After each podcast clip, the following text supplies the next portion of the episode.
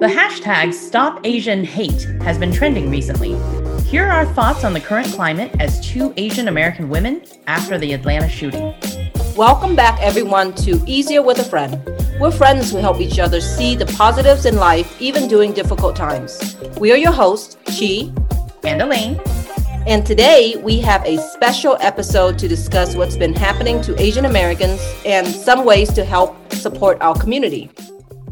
So, if you haven't heard, since the start of the pandemic, although hate crimes in general have declined, hate crimes against Asians have risen 150%. We fact checked this against several sources, and the number holds up. And this is only the number actually verified via police reporting. So, not counting any cases that may not have been reported to police. This all came to a head last week when several more violent crimes against Asians were reported across the US, the most notorious of which was the shooting in Atlanta. Understandably, many Asians have been worried, scared, sad, angry, any array of emotions about what's been happening.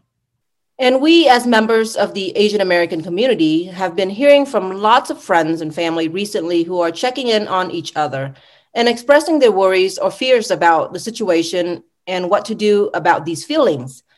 As in, how can we help each other through this? One of our good friends from high school actually shared an article about this, which we thought was brilliant, about how it isn't only about stopping hate against Asians, it's also about spreading the love for Asian culture.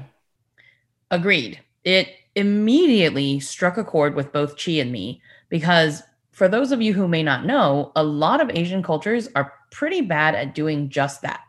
I find that as a culture, we're bad at accepting compliments and generally pretty hard on ourselves, all of which can take a toll too on your mental health. And let's be honest, we're already not great at taking care of ourselves mentally. Exactly, which is why we decided to do just that and dedicate this episode to the things we love about different Asian cultures and their contribution to America. Yeah, so jumping right off into it, I mean, I think the number one thing, right, if we're going off things Chi and I love, would have to be food. for sure, for sure. Asian food. And Asian food encompasses such a wide range Korean food, Chinese food, Japanese, oh my God, Thai, Laos, Cambodian, Vietnamese, Indian, all of these different cultures, Pakistani, all of which we consider to be Asian foods. You know, man, I'm leaving some out the Philippines, Malaysia. yeah, yeah. If you have lived for any number of time in America, I'm sure you've had to try at least one of these. And I'll just name off some pho, kimchi, dim sum, pad thai, sushi. I'm sure even if you haven't tried them all, you've had experience with at least one of those dishes. And it's that's just the the very tippy top of the mountain that is a different type of Asian food. And that's not even covering, I think, the fusion foods that have come out of Asian cultures bringing their food to America. And that is one of the great things about our country, right? Is that we're not individual cultures here making a life. We're cultures here making a melting pot and making a life together. And together we are better and together we are stronger. For instance, one of my favorite fusion items, just to name one, is the uh, Mexican Korean taco craze, where now you put Korean barbecue in a taco with maybe some kimchi and then other taco toppings and some lime. Oh my God, it's amazing. It's the best. And if you haven't tried it, go out and get you some because it'll blow you mind. Oh, yes, I love it. I love that you mentioned that because one of my personal favorite, also involving kimchi, is the kimchi uh, French fries. Oh, oh my, my goodness! Whoever, shout out to whoever invented that because that is brilliant. I sometimes, I'll, I'll confess to this. I'll sometimes eat fast food, and when I have a little bit of extra fries at the end, I will pull out some kimchi from my fridge and have some with it just because it's so good. It's so good together. Yes. But my other favorite is while we're talking about food, is to talk about Asian dessert because it's just a different level of goodness when it comes to Asian dessert. It's definitely not as sweet. And then, of course, the boba drink. You are. I was just about to jump in. Yes, you can now able to drink yep. your dessert. You can mention dessert without boba. And honestly, I'm going to get my Asian card revoked here. I don't even love traditional boba all that much. I don't like chewing all the big pearls. So if I, but I love boba like as a category. If I get boba, I'll usually get the tiny pearls where I don't have to chew on them quite so much, or maybe the egg pudding. But there's just such a variety. It's like you said, there's any range, I think, of sweet. Like we cover the range of sweetness for people who maybe aren't into all the sweets. Because if you've ever had Korean desserts, the traditional Korean desserts are not very sweet, actually. And so if you're a person who doesn't love sweets, then maybe check out some Korean desserts and see kind of what you find there.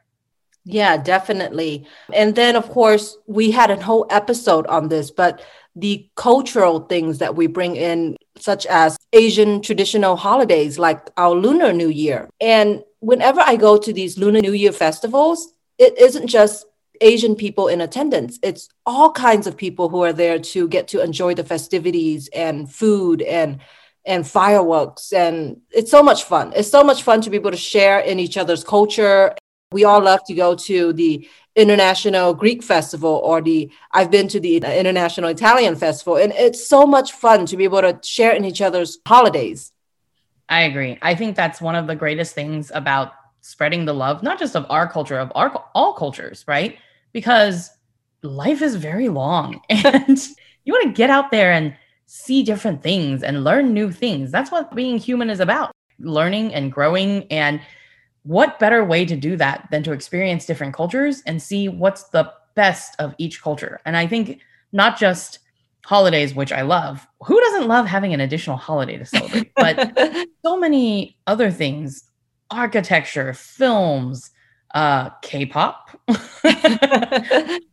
I'm not a big member of the K-pop craze. Again, I'm gonna get my Asian card revoked, but I have so many friends who are huge into K-pop. So a whole new genre of music for you to enjoy. I just think that getting to learn new cultures is so amazing. And even if you are Asian, there are a vast array of Asian cultures that you can learn about.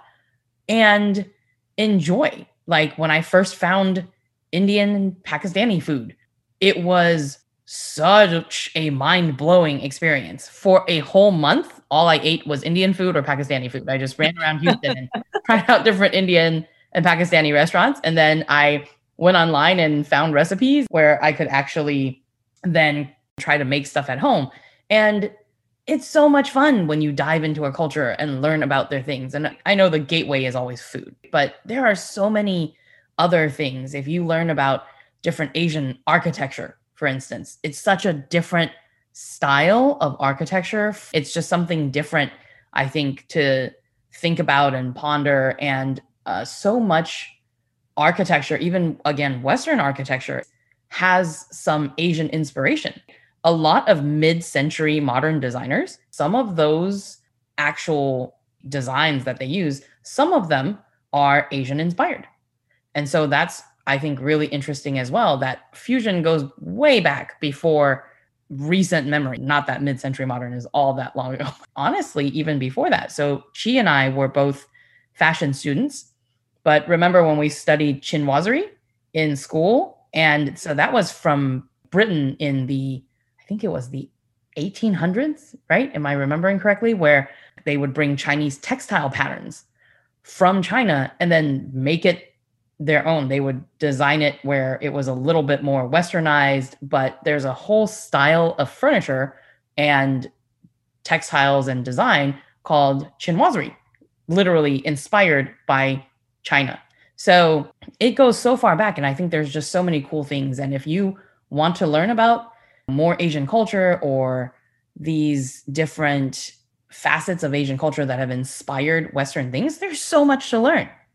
Yeah. And just to bring it to something more in the current day, let's talk about the BB cream craze that happened a few years ago in terms of the beginning of our Western experience with the Asian cosmetics. I tried out BB cream and I was like, oh my goodness, this thing is amazing. But it's basically a product like a foundation or a, a tinted moisturizer, if you will, but it does so much more than that. It moisturizes, it has SPF, it makes your face look so amazing. It's a miracle product. And I know you have had a lot of experience with Asian cosmetics. So you want to give us a quick rundown?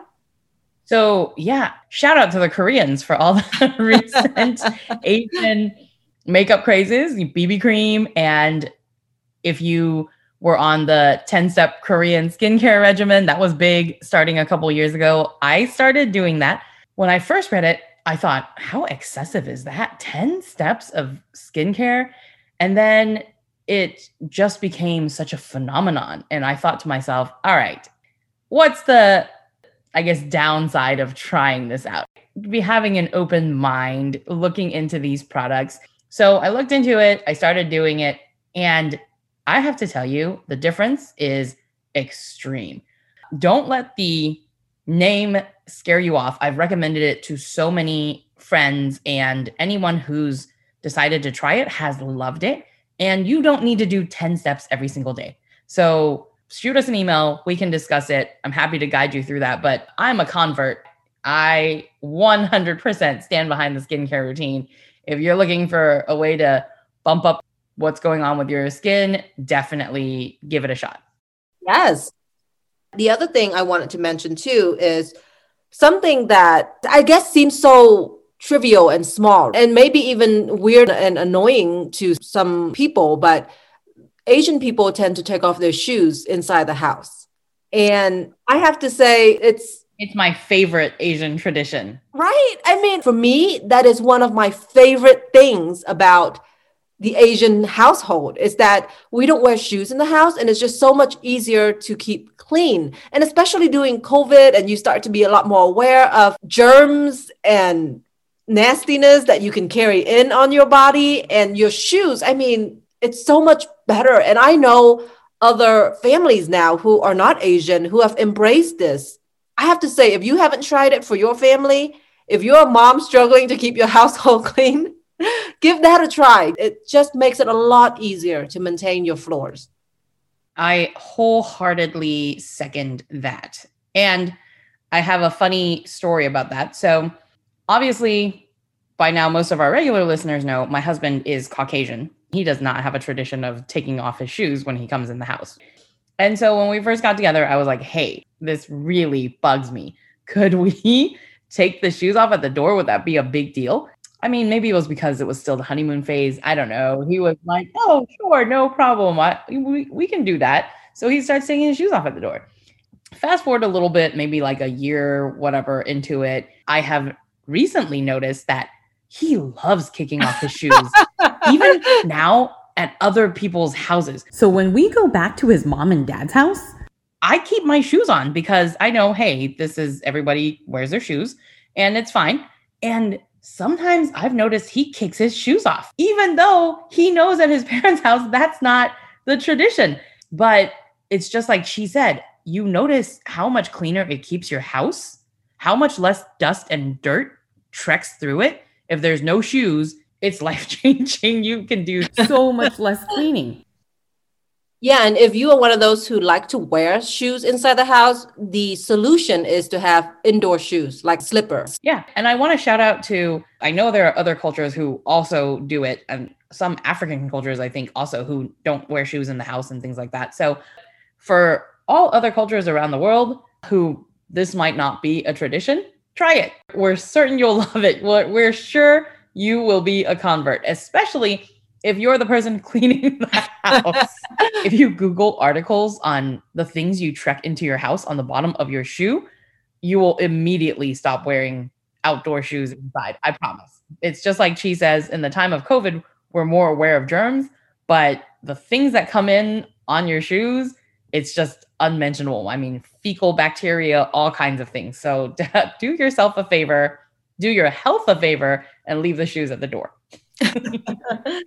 and so I actually wanted to give a shout out to one of my personal favorite Asian culture traditions, chopsticks. Oh, yes. And I've always thought chopsticks were the most brilliant invention. I know that if you're new to chopsticks or you weren't trained on them from a young age, it's kind of harder for you to use them. But for a born and bred Asian person, and I'm telling you, if you aren't one, if you train hard on chopsticks, they will pay off.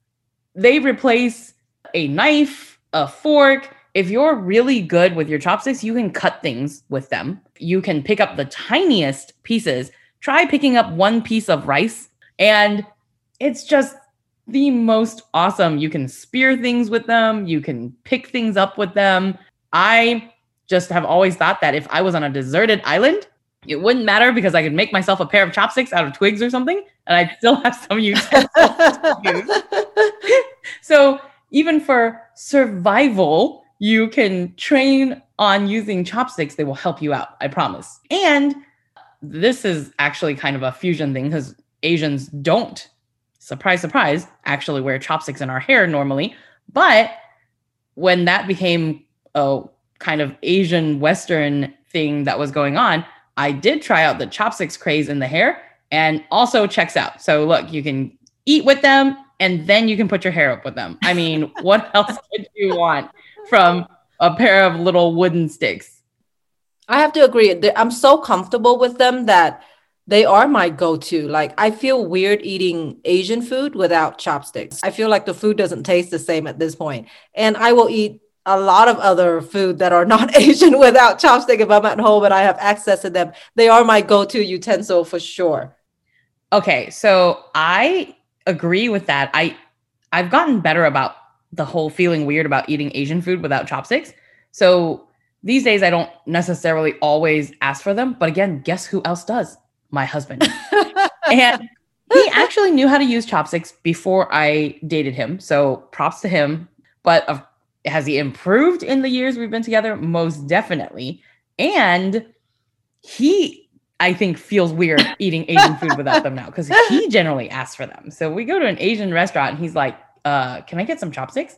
And sometimes I haven't even asked for them yet. And he'll get us chopsticks. And I'm like, all right, well, we'll eat with chopsticks. So there you have it. You get used to them. They're like extensions of your fingers, I'm telling you do you guys have this issue? Because Tony and I used to have this issue when we go to an Asian restaurant and they would bring out the utensils and they would always sneak in a, a the the fork spoon package. Honestly, I don't notice it as much, but they do because whenever that happens, Nick will make a comment like, "Oh, they think I'm just some white boy who can't use chopsticks." the good thing is the restaurants generally will bring a fork and a spoon and they'll get him a pair of chopsticks. So they don't assume that he can't use them. They'll bring him one, but then they'll also bring backup just in case. so it's pretty good. They they're they're getting pretty good at that. While this has been super fun to reflect on all the ways we love being Asian and Asian cultures, on a serious note, we also want to acknowledge that many people are suffering mentally from what's been happening recently.